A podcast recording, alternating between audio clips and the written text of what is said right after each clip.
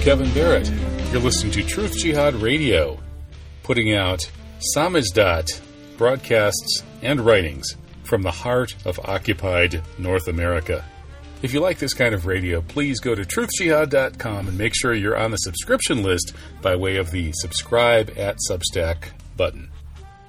Yeah. The key thing is don't be inhaling, don't be ingesting. Stay inside, don't drink or eat anything. These are important questions. I understand that. Highest moment the last eight years. Hmm. Highest moment the last eight years. Well, I think the, the most important, the most compelling was uh, was 9/11 itself.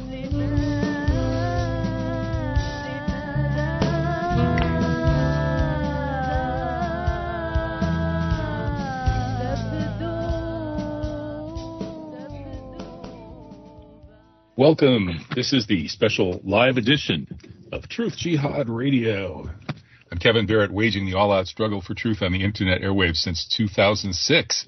I've appeared on a long list of networks, and this one, Revolution.radio, may be the greatest of all. It is certainly the best free speech listener-sponsored network, standing up for total freedom of speech, no Overton window closing on you uh, we can say pretty much what we want here on revolution.radio. Please support Revolution Radio any way you can. And while you're at it, you can always help me out by way of my website, truthjihad.com, where you can subscribe to these shows, get early access and free downloads. And that way you can listen early to great shows like this if you missed the live broadcast. Today, I'm bringing on two leading lights, in my opinion anyway, of the Canadian freedom movement. Two very important authors in the second hour, Ray McGinnis is the author of Unanswered Questions What the September 11th Families Asked and the 9 11 Commission Ignored.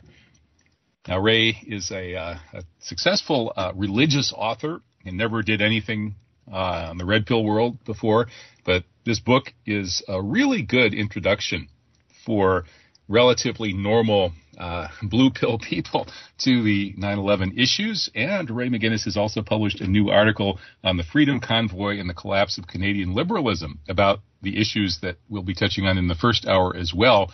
That is how Canada turned into a COVID dystopia.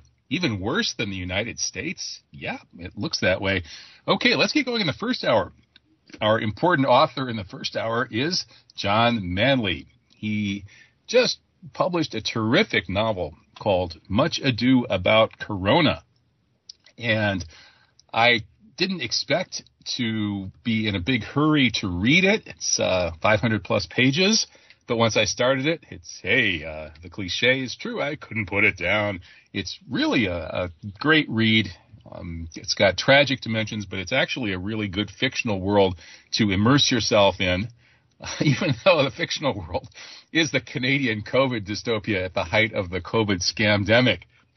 but thanks to John's uh, humor, his mastery of descriptive detail, and above all, his fantastic characterization, these people really come alive, a little more lively actually than a few uh, real world people I've run into.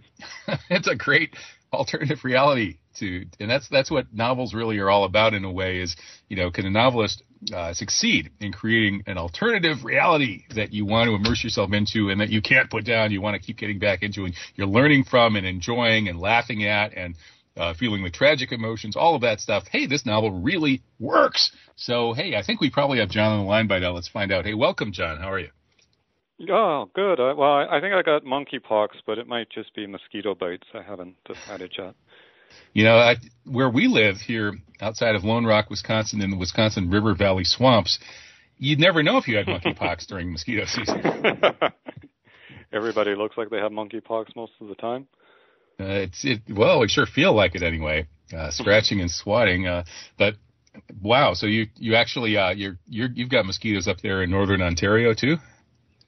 Yeah, it's warm enough right now. They're they're coming out. I think they. I I've just started seeing them about a, a week or two ago in uh, volumes. Yeah, yeah. That's that's uh, one of the many reasons that uh, some people in my family are interested in possibly uh, finding a more congenial climate. But hey, I should you know, we're we're so far south of you that I mean, this is almost like the uh, sunny beaches of the Mediterranean here uh, compared to where you're at, I guess. Uh, if the mosquitoes only came out a week or two ago, my goodness. you guys have, you must have a short summer.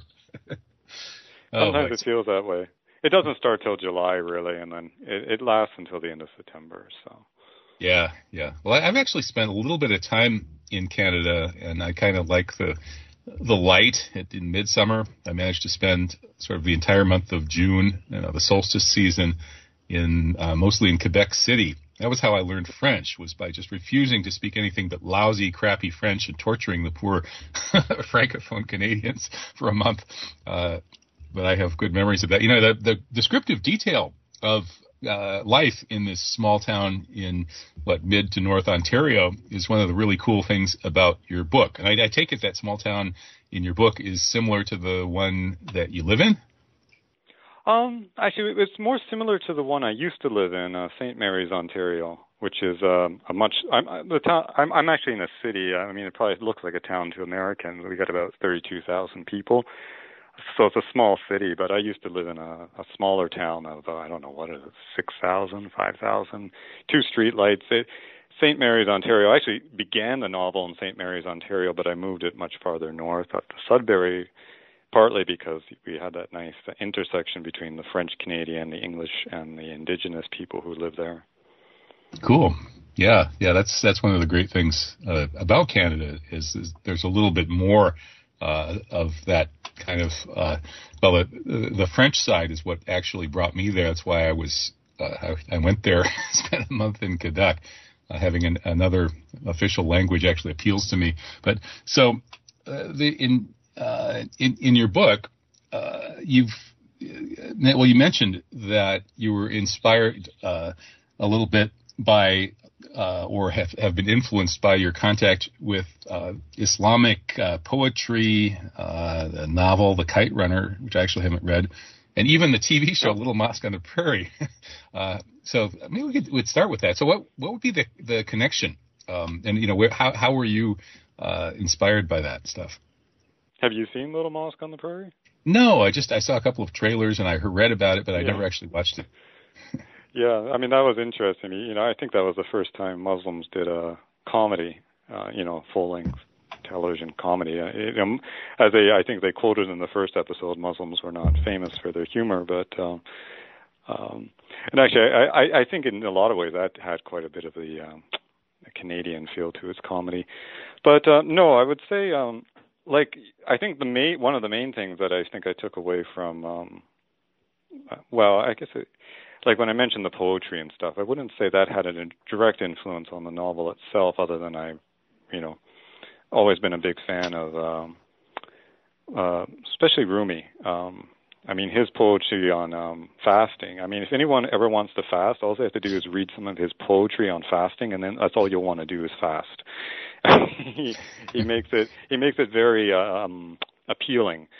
Um, but no, I, I when I started this, I wasn't actually expecting it to be, you know, what one might call a, ro- a romance story or a love story. It's, you know, the subtitle on this is "Much Ado About Corona," uh, dystopian love story. Um, and you know, and lot of uh, romance stories that come out today, I would say, are, um, you know, they're probably bordering on soft porn. You know, it's uh, it's kind of interesting the way um, things have changed over the years. And I remember particularly when I read The Kite Runner, The Kite Runner, and then also um, you see the same thing depicted in Little Mosque on the Prairie. It was actually depicting and encouraging, which I know is a big thing in Islam, is um, what I'd almost call kind of more old-fashioned romance. I mean, stuff that was common in the um, even in Christian cultures, you know, and particularly the idea that this kind of idea that you date, you get engaged, you get married, and then you have sex. Now we have it all in you know completely different order, which um, I think Islam is one of the few religions that really has stood by that traditional practice. And um, I, I, I, it's so much more artful. I mean, it, I find it strange that people want to jump so fast through the courtship process. I mean, that was I actually studied probably more than watching Little Mouse, Little House, Little Mouse, Little Mosque on the Prairie was the uh, the writer for Little Mosque on the Prairie. She's a Muslim. A lot of the actors on the show are actually not Muslim, but And one of the things she they because the, the show has an ongoing romance between the local doctor and the imam, both of them in their probably mid twenties, early thirties. And she pointed out, you know, one of the reasons that people watched the show for so long was because they kept the romance going for so long, you know, the courtship and so forth, which um, is not very common in American movies these days. Mm-hmm. And I think that works in your book. You keep the romance going for practically the whole 500 pages. Uh, yeah. Yeah. and, and, part of the, you know, since it, and it isn't consummated, you know, you're not doing any of that stuff. Uh, that actually, I think, helps helps it continue to sort of build. You know, you it, it gives it a kind of a continuity that just keeps on building in in interest.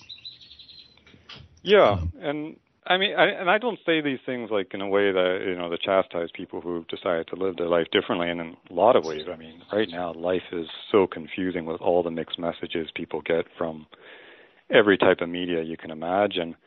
That you know, I'm not even looking at this maybe on more so much as a religious perspective, even though I think a lot, you know, every religion in the world has encouraged that type of um, system, you know, where uh, you select a mate slowly and then get married and have a family. And uh, that, I think, has been under attack for quite a long time. And scientifically, I mean, the amount of studies out there um, showing, you know, the. Um, uh, are you familiar with Mark Gungor? I was curious to know because you live in Wisconsin, do you not? Uh, yes, I'm sorry. Mark who? Mark Gungor. Gungor. No, I'm not. He's in Green Bay, Wisconsin. I'm not sure how far that is from you. I, I, I think you'd really like him. He's um, a Christian preacher who's focused mainly on um, dating, sex, and marriage. Like like this is focused, and he's actually very jealous of Islam. He actually often refers to Islam because he, he says the Muslims get this, and that's why their population, you know, they don't have a depopulation issue like we have. Um, and he looks at it very much from a scientific point of view. Like they, um, they, you know, they've done all these types of surveys and large-scale surveys showing that um, couples who wait until after they're married to copulate have like the lowest divorce rates in the world, mm-hmm. regardless of what their religion is.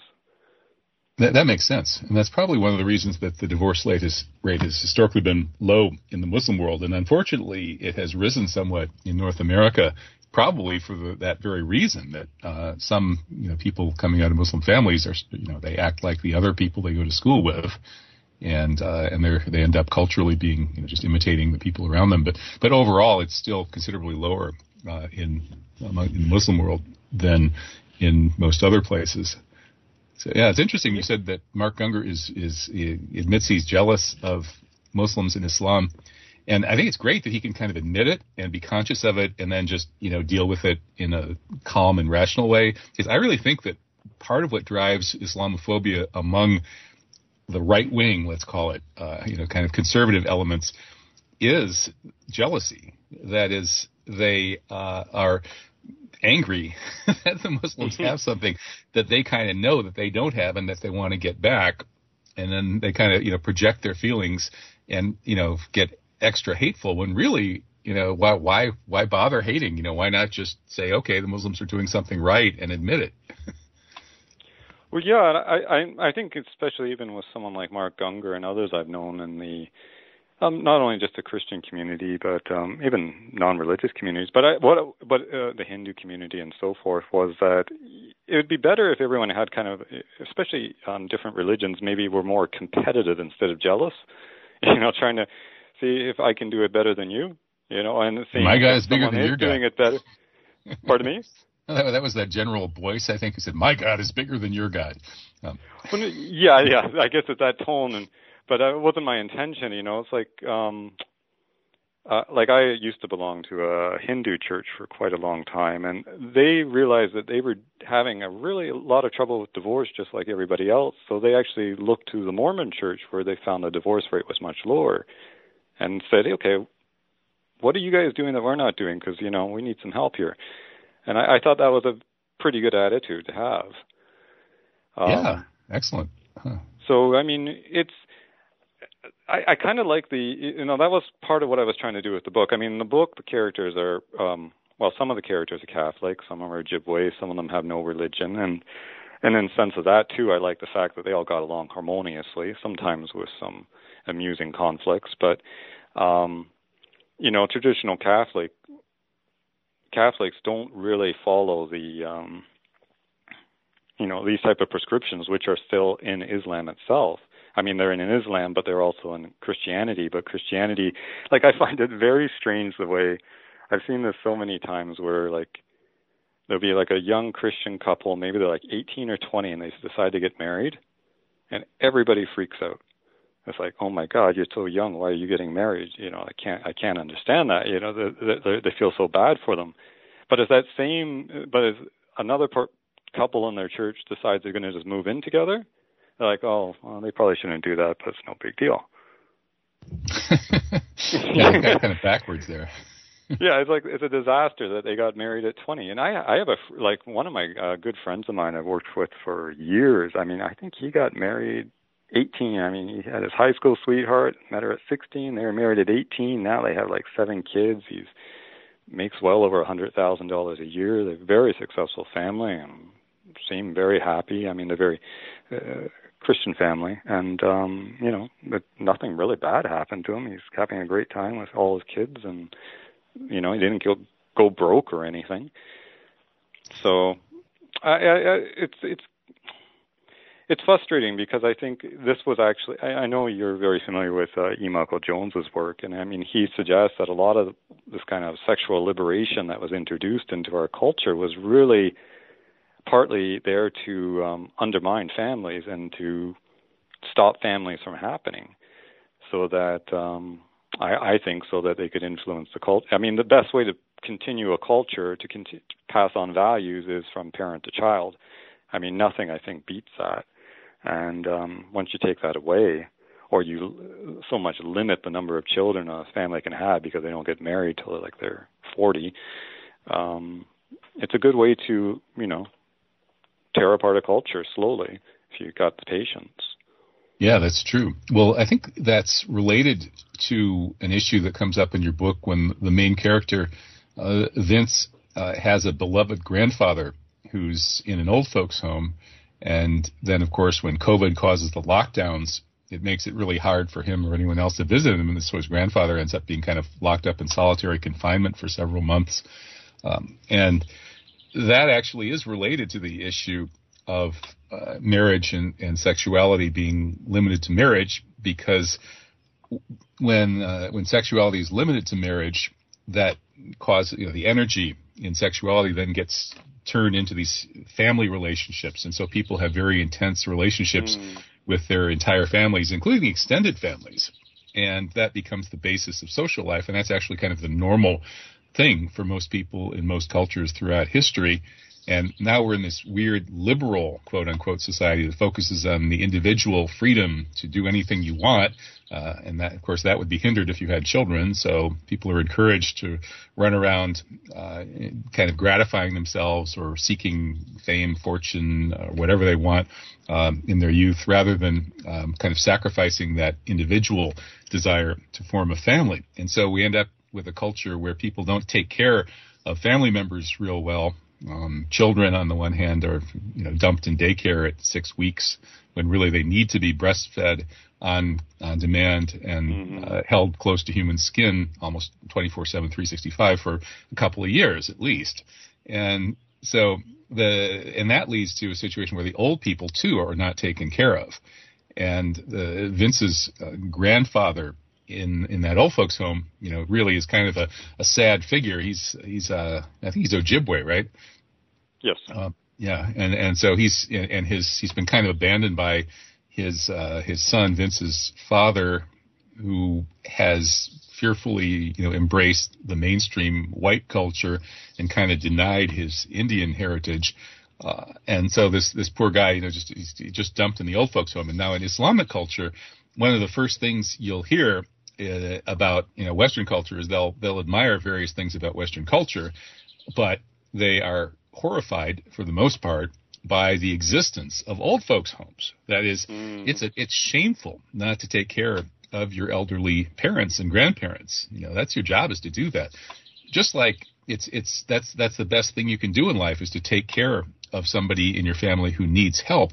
And so the highest role is the role of the mother who takes care of the helpless infant. And then any caregivers who would take care of the old folks would be like the most valued people. And this is something our culture doesn't get. And I, I think, you know, the feminists uh, seem to think that it's it's terrible for women to be valued as caregivers and mothers and, and people who would lead, you know, the, the caretaking of older people. But I think that's actually, uh, that's a sexist and anti-woman notion because mm-hmm. what's, you know, they're, what they're doing is they're trying to tell women that to be any good in this world and to be worth anything, you have to embrace the male role. You have to go out and compete with men on their own turf, and then you're doing something useful. But if you do something that is, you know, uh, is feminine or in the woman's side of things, that's that's worthless. So they're actually accepting this nonsensical, you know, male-dominated, you know, pro-male, pro-masculine value system. And so these poor women who have about, on the average, one thirtieth the testosterone of the average men have to go out and compete with these testosterone crazed guys uh, and of course, they women are usually too sensible. Women are much smarter at social relations than men are, so they're usually too sensible to sacrifice everything to try to climb up the the, the hierarchy. and, uh, mm-hmm. uh, so, so I think that that kind of critique of the sexual uh, sex relations in Western culture coming out of the Muslim world makes a lot of sense. And I think you share those values in the, in the book. We really do see how at so many levels, this individualistic Western culture is uh, is messing with people and and the the traditional elements that would hold people together like Vince loving his grandfather and wanting to take care of him wanting to get him out of the old folks home and you know bring him home and take care of him uh, are you know in, in tension with this aspect of, of kind of liberal uh, Western culture, and that liberal Western culture then kind of goes crazy and becomes anti-liberal, that is anti-freedom, with its insane COVID restrictions, right? So there's something about liberalism is imploding, and Muslims and other people who are linked to traditional culture can see that, but most people seemingly can't. Yeah, I'd agree with everything pretty much you said there. Um, I, it's actually shocking too. I know with um, surveys they've done with like women who, um, particularly who become lawyers, you know, become very high-powered, five hundred dollar an hour lawyers. Time they're thirty, they all want to quit. you know, even though they're making five hundred dollars an hour. Um, and I, I, and a lot of times they quit, and the first thing they want to do is go raise a family. And it's not to say that that's all women should do by any means, though it is interesting when you just look at it biologically that um, how much of a woman's body is designed for raising a child compared to a male's body. You know, it's like two little balls and that's about it. You know, women, it's, they got the breast, the womb, everything going there. So it's it's um you know biologically obvious but and then you got you know people like J.K. Rowling I mean I'm, I'm a fan of different novelists and you know she I don't know how many children she has three or so I mean she raised three children and still managed to uh, become the best-selling novelist of human history I think I don't think anyone sold more books than her um and it's kind of funny because there's a famous line where she um her child came up to her and asked her, "Mommy, you know, if you had to choose between writing your books or having us, what would you choose? she said, Well, I'd choose you, of course, but I'd be a little grumpy. yeah. You know, but she, she obviously didn't have to choose. But yeah, I, I mean, personally, I have firsthand experience with the the whole scene with the grandfather in the um nursing home was basically uh almost therapy for me dealing with the same situation with my own father um that he um was in one of those nursing homes at the exact same time and I wasn't able to get him out because I didn't have um I didn't have any say over it. It was kind of the same situation as Vince. I didn't have uh Oh my goodness. power of attorney. Um, and then I mean there there's other complications with it which I think come into the whole medical situation that didn't exist in more traditional cultures even like 40, 50 years ago that because of all the medication they give seniors, they can keep them alive, but their health deteriorates so much that you know some of them actually I would I've seen some of them that I don't know if some people could care for them in their own home. They have they're like basically on life support almost. It's and it's very sad the way that um, they, they're pumping them full of all these drugs that just reduce the symptoms but don't improve their health. And it was almost better, I think, in the past where if they were going to, if you didn't give them all that medication, they died earlier and in much more dignified state. They could still remember their name and go to the bathroom. You know what I mean? Like, okay, maybe they had a heart attack and died in some ways, maybe that was better than keeping them alive for 20 years in a semi-vegetated state, or you know, where they become so bedridden and um, needing full-time nursing care. So, you know, that's that's just another factor that I think complicates it. And maybe in other cultures, they don't depend on the pharmaceutical system as much to um, put their parents and grandparents in that situation. But it, it, to go back to what you said before, I think too one of the big reasons we have people in these nursing homes is because they don't have grandchildren. And that's been proven really well. If you want to talk about a real liberal guy, it's Malcolm Gladwell. But even in his book, um, have you ever read The Outlier by um, Malcolm? Gladwell? Yeah, yeah, I actually read that not too long ago. And okay, so and I mean, Malcolm's on the other side of the fence from us, but he, he has a lot of great stuff to uh, learn from him. And you know that for I don't know if you remember the uh, Italian community he has right in the beginning of the book. I think it's like the first chapter. I'm trying to remember the name. of Yeah, they're in Pennsylvania. Yeah. Yeah, and they were curious because these people they were living quite long. They they lived at I think eight, 20, 40 years longer on average than the average American, and they rarely had heart attacks and they rarely had the serious health complications that was you know widespread. Um, I, I can't remember the date on this. It was like 1960s, 70s, 80s before uh, people were being prolonged with different types of beta blockers and stuff. But anyways, you know, they went in there and they wanted to know, well, why are these, this this large, this fairly sized Italian community living longer than everybody else? And it wasn't because of their diet, and their diet was, as far as they could tell, wasn't a very good diet, and it wasn't. They were all smokers, I think, which is I've lived in Italy, and especially before the European Union took over. I mean, everyone was smoking like crazy. Um, and I think they probably still do. And they, they uh, drink they drink the vino too. Yeah, I, I, I didn't didn't find it as big as I expected the vino, but uh yeah, they. Uh, but you know, but the, so anyways, but the big factor they found with that community was was that they had big families, usually all living under the same roof, and that that's what was extending their lives is because as the parents grew older, they would help take care of the children and then the grandchildren and the grandchildren and that gave them more reason to live and seeing seeing this community grow. And I know with the blue zone studies which have gone all over the world trying to figure out how, why do some people cultures produce more centurions than others? And the number one reason was was how many children they had. And then in particularly in women too they found lower breast cancer rates and other such things. But even with the entire culture so this whole argument too that you know oh, if I have children, it's going to take away from my life. I had a friend of mine. He he never had any kids. He's like 60, and I asked, yeah, you, you never had any kids? Oh no, no, it kills all the downtime. you know? and and now he's retired, and he, he got bored of his downtime and went back to work. So I don't know, but but I, I think the thing is, you know, statistically speaking, the more children you have, the longer you're going to live. So whatever time the children took up, you're going to get it back anyways. Yeah, and that is because of the rich social relationships that, uh, as in Gladwell's book, um, these Italians with their big extended families and neighbors and uh, and local, mm-hmm. you know, meetings and clubs, they're all hanging out together. They all know each other. Everybody knows a lot of people, and they have these really kind of intense personal relationships with a whole lot of people. And you know, when they eat a meal, they sit down and they talk for an hour or two.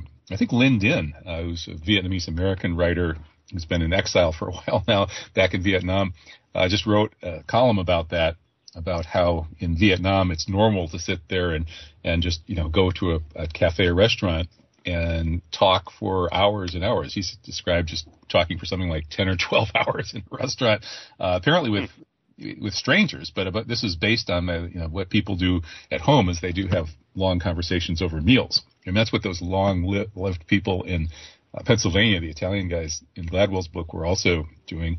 I noticed that's also what happens in Morocco.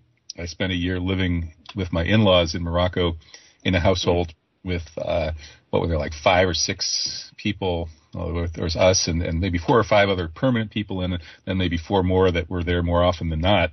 And that uh, experience was really uh, wonderful, and the best part about it was just hanging out and talking. You know, they have uh, three meals plus a kind of a the equivalent of British tea, which is actually a, a coffee hour in in Oujda, Morocco. So there's just all kinds of good, intense, con- enjoyable conversation. And then people drop in. So friends and relatives and cousins and uncles and so on are always dropping in for these various meals and and uh, and coffee time and stuff. There's a tremendous amount of really warm social interaction and people really are big parts of each other's lives. There's tons of this face to face stuff. In a way, sometimes I almost think the COVID pandemic might have been created by this malign force that's trying to destroy these kinds of human relationships and do everything possible to Mm-hmm. keep everybody apart from each other to cover their faces and stuff. Uh, it's it's almost like uh, there's you know there there are uh, you know pe- people uh, who don't get any uh, you know get good maternal care when they're really young can grow up with a deficit where they can't really relate to other people. And it's almost as, li- as like there's some supercomputer that wants to do this to, to everybody on earth and make them all like a feral mm-hmm. child in that respect. And it came up with this idea hey what if we create this this uh, pandemic and then impose all these restrictions and force everybody to be basically in solitary confinement for a couple of years or longer um, I don't know. Maybe I'm I'm going uh, I'm getting I'm exaggerating a little bit here, but yeah. well, it's definitely. I mean, it was pretty obvious. Some of it, like you said, I think it backfired in some ways because I have to say it's been interesting. Um, the division that this has all caused is. I, I've met. I've had actually. I have more friends now, and more acquaintances during the whole pandemic than I had before because it immediately just divided people up, and you immediately knew like people who were buying this. It was hard to relate to them, and the people who weren't, and they could be totally diverse um, occupations and religions and so forth, and we we would just resonate right away. Yeah, yeah, I had that experience too. And in fact, one of the ways I could relate to your book was your book has this bakery as kind of a, a scene of COVID clampdown resistance. And, uh, you know, the, the, the character, uh, Stephanie, the baker, is really pushing back against the COVID BS. Uh, and becomes kind of a, a, hotbed and a place where people go and where these scenes in your book happen at that bakery. Uh, mm-hmm. And that, you know, during our two years of, of COVID madness here, which wasn't quite as bad as it was in Canada, still, uh, the places where I used to hang out were all you know mask obligatory places full of you know the people who were buying it. So I would mm. I mm-hmm. bicycled 17 miles to the cafe in in Richland Center, Wisconsin, uh, where they weren't requiring masks and where indeed the people serving in the cafe were usually not. But pretty much hardly anybody in there was wearing masks. If somebody did, you, you know, you, you didn't bother them. Uh, but it was worth biking 17 miles, and uh, mm-hmm. I even did mm-hmm. round trips a few times uh, to get to that place. So yeah, you really kind of knew who you you know who you could talk to and, and which uh, cafes are worth going to. Hmm. And I, it's it's baffling to me, and that, I think that comes back to even just the um, male-female relationships that um, kind of denigrated in our culture. Is that how many people were willing to go along with this, and especially men. I mean, it was obviously denigrating to be forced to put this mask on and not go to work. And it, the list you know went on and on of you know all the things that you could not do and how quickly they submitted to it. And mm-hmm. um I, I i can't help but think that maybe if they were i don't know it's hard to it's hard to say. I i, I but i think to some degree though too is like they don't have um you know, uh, Dr. McDonald, he was, um, I don't know if you're familiar with him, Mark McDonald out in Los Angeles. He's he's been very outspoken about how he he thought this was a, to a large degree a result of loss of masculinity in our culture, that um, men just can't stand up to, um, they can't stand being shamed. I mean, I, I've been shamed so much in the last two years, especially when this started. I mean, I had people sending me hate mail and telling me the weirdest things, like I was killing children in Bosnia because I was letting my son play at the playground. It was just getting really bizarre.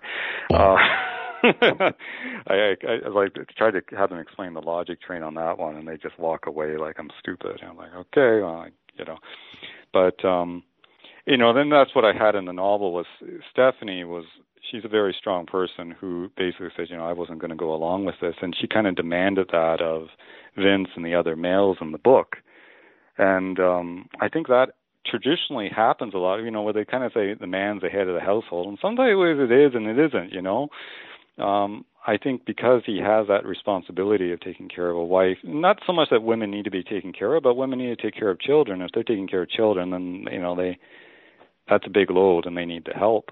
And um, you know, to let your whole family enter a, a dystopian totalitarian nightmare, I mean, if it's a kind of a tip, well, it wasn't a tiptoe. Everything changed in like one week. you know, I, some people say it was a tiptoe. I don't think it was a tiptoe. It was a very quick switch over. And yeah, yeah. How did that work? Was, how many? It was only just a just a week, a couple of weeks or something to flatten the curve, and and suddenly it was permanent. Yeah, but the fact that people even went along with it for two weeks, and and then when they were told, you know, realized it was a lie and it was going to go on for longer. But I think that shows how they have done the groundwork for this for a long time, breaking down the social structures, getting people used to brainwashing believing things, going along with the group, even though when they own eyes tell them something different. So it's it's been um it's frustrating because this is not a left brain war in some ways. I mean, because we got all the facts and figures, and to a lot of degree that's very very helpful and it's absolutely necessary. But this is more uh, a right brain war where people are um I think, too led by their feelings, and they can't handle a bit of uh, rejection from the tribe. Yeah, yeah, I agree. I, I think it's more proof of Rene Girard's thesis that people are ultra mimetic, that is, we imitate the people around us, and that can lead to trouble because we also are creatures of desire, and so we desire what other people have and and also what they desire, and so, as we're all imitating each other's desires, of course, these desires clash. We want the same thing. And we start fighting over stuff. We start envying each other.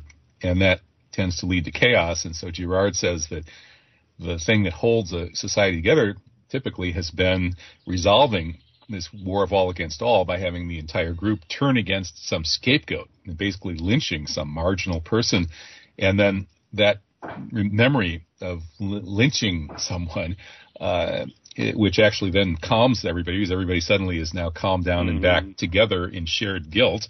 Uh, that memory becomes uh, a worship of the person they lynched as a pagan god.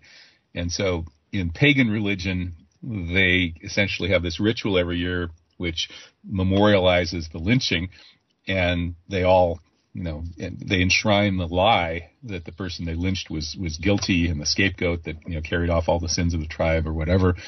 Um, and so, anyway, yeah, Girard thinks Christianity is is the cure for this, but I, I would expand that to you know the the monotheistic tradition in general, uh, with mm-hmm. the Abraham and his son story, as well as the to some extent the story of Jesus uh, has has uh, flipped this and and put an end to that type of of paganism. Anyway, the, I think that that imitating and, and that mimetic quality, where people uh, kind of frantically imitate each other, really you know goes to town when you have these kinds of of mass formation panics. You know, like we had after 9/11, when everybody was waving the flag and buying duct tape you know, or uh, mm-hmm. you know, mm-hmm. with everybody buying toilet paper and, and then putting it or putting whatever on their face, just like everybody else. At that level of, of imitating everybody, is, as you say, it's not left brain. It's it's kind of deep in, in the ganglia or whatever the, the part of the brain is that controls those real primitive emotions.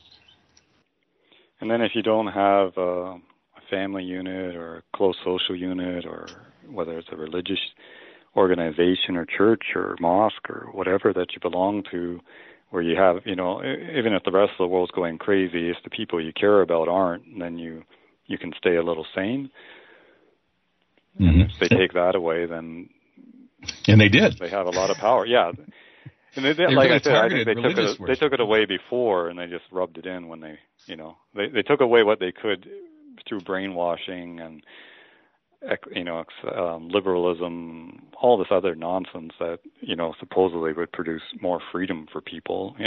I mean, this whole idea. I mean, it's it's funny because they were arguing for you know liberalism is kind of free for all type thing, which is kind of crazy because I mean we we're free to do a lot of things. I can take a hammer and bang my toe, you know, no no one's going to stop me. But it's not you know, it's not a good exercise of freedom.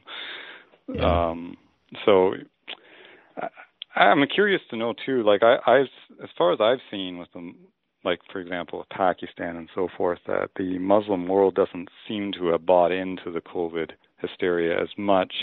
Especially not. If, I have noticed, like I did review all the videos and texts that you had sent me, and it did seem that most of them believe there is a real pandemic going on, but they don't seem to agree with the measures that were put in place to control it. Is that kind of a general? Yeah, I think that I think that's true. And actually, you know, I'm I'm kind of halfway there myself. Like if your character Stephanie at the beginning of the book anyway is saying, you know, there's no such thing as COVID, it's exactly the same as the flu.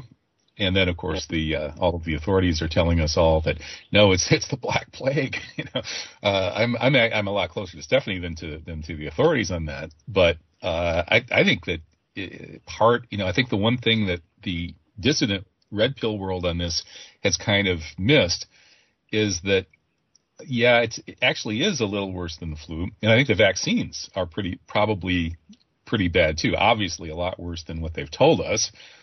And uh, the real thing that we probably should have focused on right away was where it came from, because it's so obvious and the evidence is is so easily demonstrable that this came out of a U.S. presumably neocon biological warfare attack on China and Iran.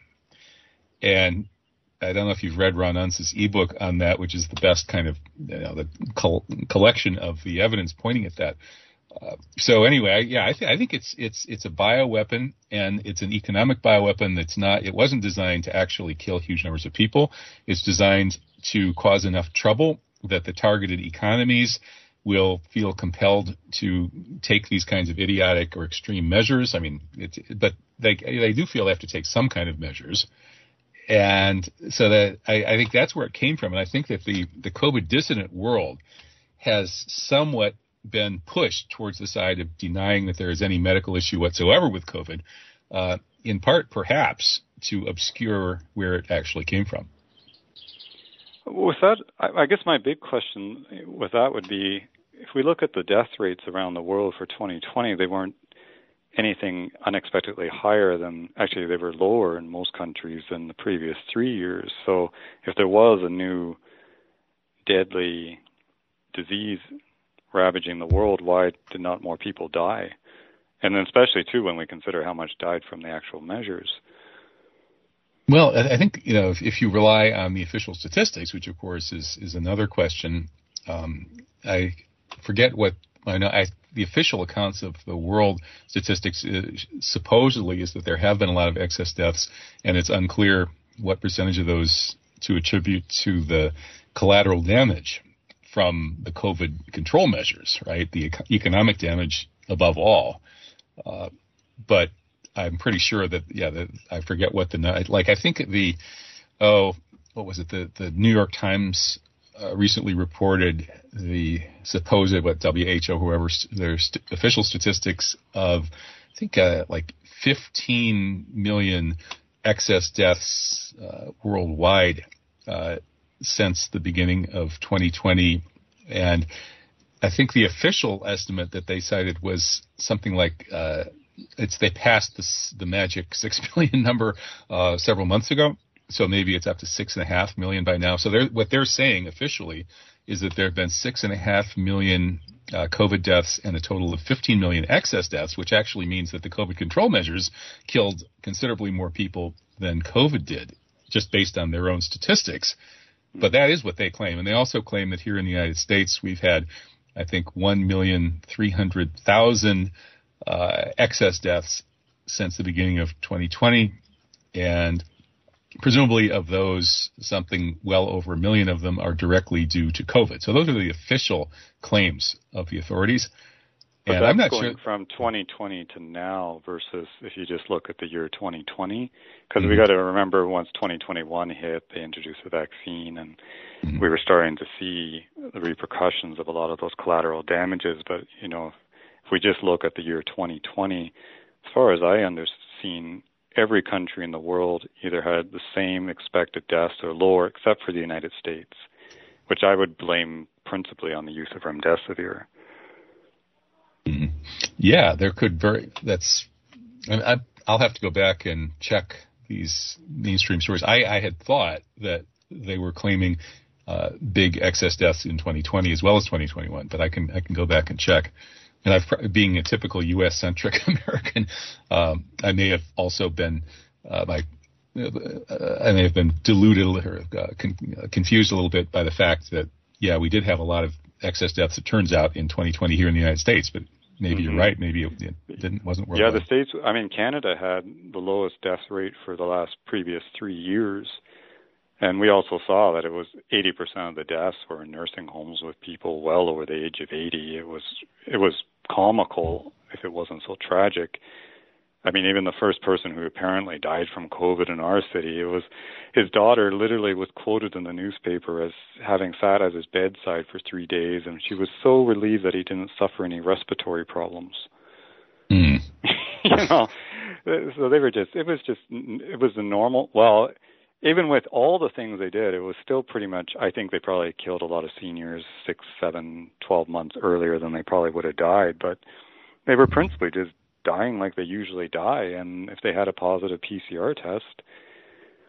And I, I feel too, if the test, well, I mean, obviously the test is so bunk anyways, but if these people actually do have a, a sign of the virus in them, the, the, the variants and the symptoms is very strange for something that's supposed to be so deadly. Like my father had positive PCR test and he just had a, he just kind of little cold flu season symptoms for two days and he bounced back. My mother at the same time, she ended up in the hospital with pneumonia. So I mean, and my dad was 92 at the time, you know. So it, hmm I'm I'm not convinced personally myself that there was or is any real um viral pandemic at all. I, I'm I, I and if there is, it would be so insignificant compared to all the harm they've caused through the the collateral damage of the lockdowns, even the masking, which is quite harmful in so many ways, and then of course the vaccine, which we're now seeing.